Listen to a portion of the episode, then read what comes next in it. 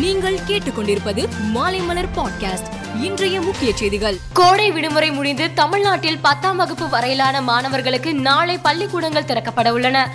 இந்நிலையில் பள்ளிக்கூடங்களில் ஒரு வாரத்துக்கு பாடங்களை நடத்தாமல் புத்துணர்வு பயிற்சி அளிக்கப்பட உள்ளது. மேலும் பள்ளிக்கூடங்களின் இலவச பாட புத்தகம் மற்றும் நோட்டுகளை வழங்கவும் தலைமை ஆசிரியர்களுக்கு உத்தரவிடப்பட்டுள்ளது.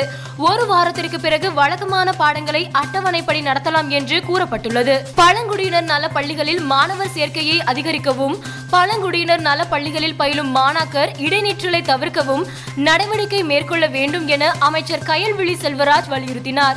மேலும் பழங்குடியினர் உண்டி உறைவிட பள்ளிகளில் பனிரெண்டாம் வகுப்பு தேர்ச்சி பெற்ற மாணாக்கர்கள் உயர்கல்வி படிப்பதற்கு தகுந்த ஆலோசனை வழங்கி உயர்கல்வி படிப்பில் சேருவதை உறுதி செய்திட வேண்டும் என்று அனைத்து தலைமை ஆசிரியர்களுக்கும் அறிவுரை வழங்கினார். இந்தியாவில் கொரோனா தினசரி பாதிப்பு இரண்டாவது நாளாக இன்றும் எட்டாயிரத்தை கடந்துள்ளது. மத்திய சுகாதாரத்துறை இன்று காலை வெளியிட்டுள்ள அறிக்கையில் கடந்த இருபத்தி நான்கு மணி நேரத்தில் புதிதாக எட்டாயிரத்தி ஐநூத்தி எண்பத்தி ரெண்டு பேருக்கு தொற்று உறுதி செய்யப்பட்டுள்ளதாக தெரிவித்துள்ளது.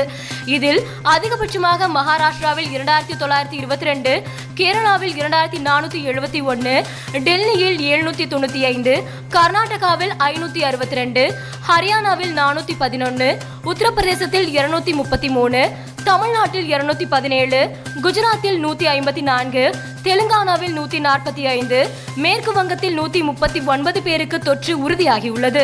தொற்று பாதிப்பிலிருந்து நாலாயிரத்தி நானூத்தி முப்பத்தி ஐந்து பேர் மீண்டுள்ளனர். குடியரசுத் தலைவர் ராம்நாத் கோவிந்தின் பதவிக்காலம் வரும் ஜூலை இருபத்தி நான்காம் தேதியுடன் முடிவடையும் நிலையில் நாட்டின் அடுத்த குடியரசுத் தலைவரை தேர்ந்தெடுப்பதற்கான தேர்தல் ஜூலை பதினெட்டாம் தேதி நடைபெறும் என தேர்தல் ஆணையம் அறிவித்துள்ளது.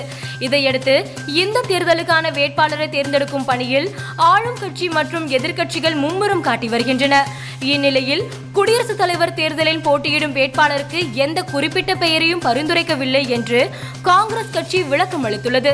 அரசியல் சாசனத்தையும் ஜனநாயக அமைப்புகளையும் குடிமக்களையும் ஆளும் கட்சியினர் தாக்குதலிலிருந்து பாதுகாக்கக்கூடிய குடியரசுத் தலைவர் நாட்டிற்கு தேவை என்று காங்கிரஸ் தெரிவித்துள்ளது. பாகிஸ்தான் நாட்டில் ஏற்பட்டுள்ள பொருளாதார நெருக்கடி வேலைவாய்ப்பு சந்தையில் ஏற்பட்டுள்ள இழப்பு கொரோனா பெருந்தொற்று ஆகியவற்றால் அந்நாட்டு குடிமக்களின் பலர் வேலை இல்லாமல் வருவாயுமின்றி திண்டாடி வருகின்றனர்.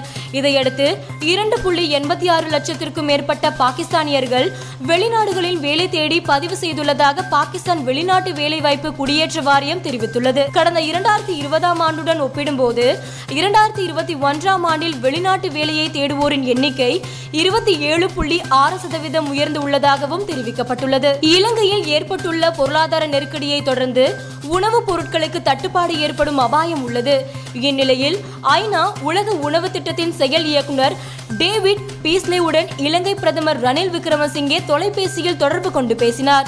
அப்போது இலங்கை நிலைமையை நேரில் கண்டறிய வருமாறு அவருக்கு ரணில் விக்ரமசிங்கே அழைப்பு விடுத்தார். அந்த அழைப்பை அவரும் ஏற்று இலங்கை வர முன்வந்துள்ளார். மேலும் இலங்கைக்கு உயிர்காக்கும் உதவிகள் வழங்குவதற்கு நாற்பத்தி ஏழு புள்ளி இரண்டு மில்லியன் டாலர் நிதி வேண்டும் என்று கூறி நன்கொடைகளை ஐநா சபை கோரி இருப்பதும் குறிப்பிடத்தக்கது. இரண்டாயிரத்தி ஒன்பதாம் ஆண்டு அமெரிக்காவை சேர்ந்த கேத்ரின் மேயோர்கர் என்பவர் பிரபல கால்பந்து வீரர் ரொனால்டோ லாஸ் வேகஸ் ஹோட்டலில் வைத்து தன்னை பாலியல் வன்கொடுமை செய்ததாக வழக்கு தொடுத்திருந்தார். ஆனால் இதனை ரொனால்டோ மறுத்து வந்தார்.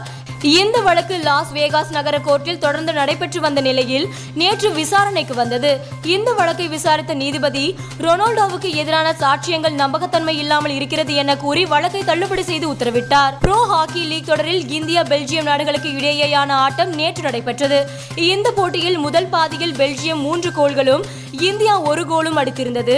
இரண்டாம் பாதியில் இந்திய வீரர்கள் இரண்டு கோல்கள் அடிக்க ஆட்டம் சமனில் முடிந்தது. இதனையடுத்து நடந்த பெனால்டி ஷூட் அவுட்டில் ஐந்துக்கு நான்கு என்ற கணக்கில் ஒலிம்பிக் சாம்பியனான பெல்ஜியத்தை வீழ்த்தி இந்தியா வெற்றி பெற்றது. மேலும் செய்திகளுக்கு மாலைமலர் டாட் காமை பாருங்கள்.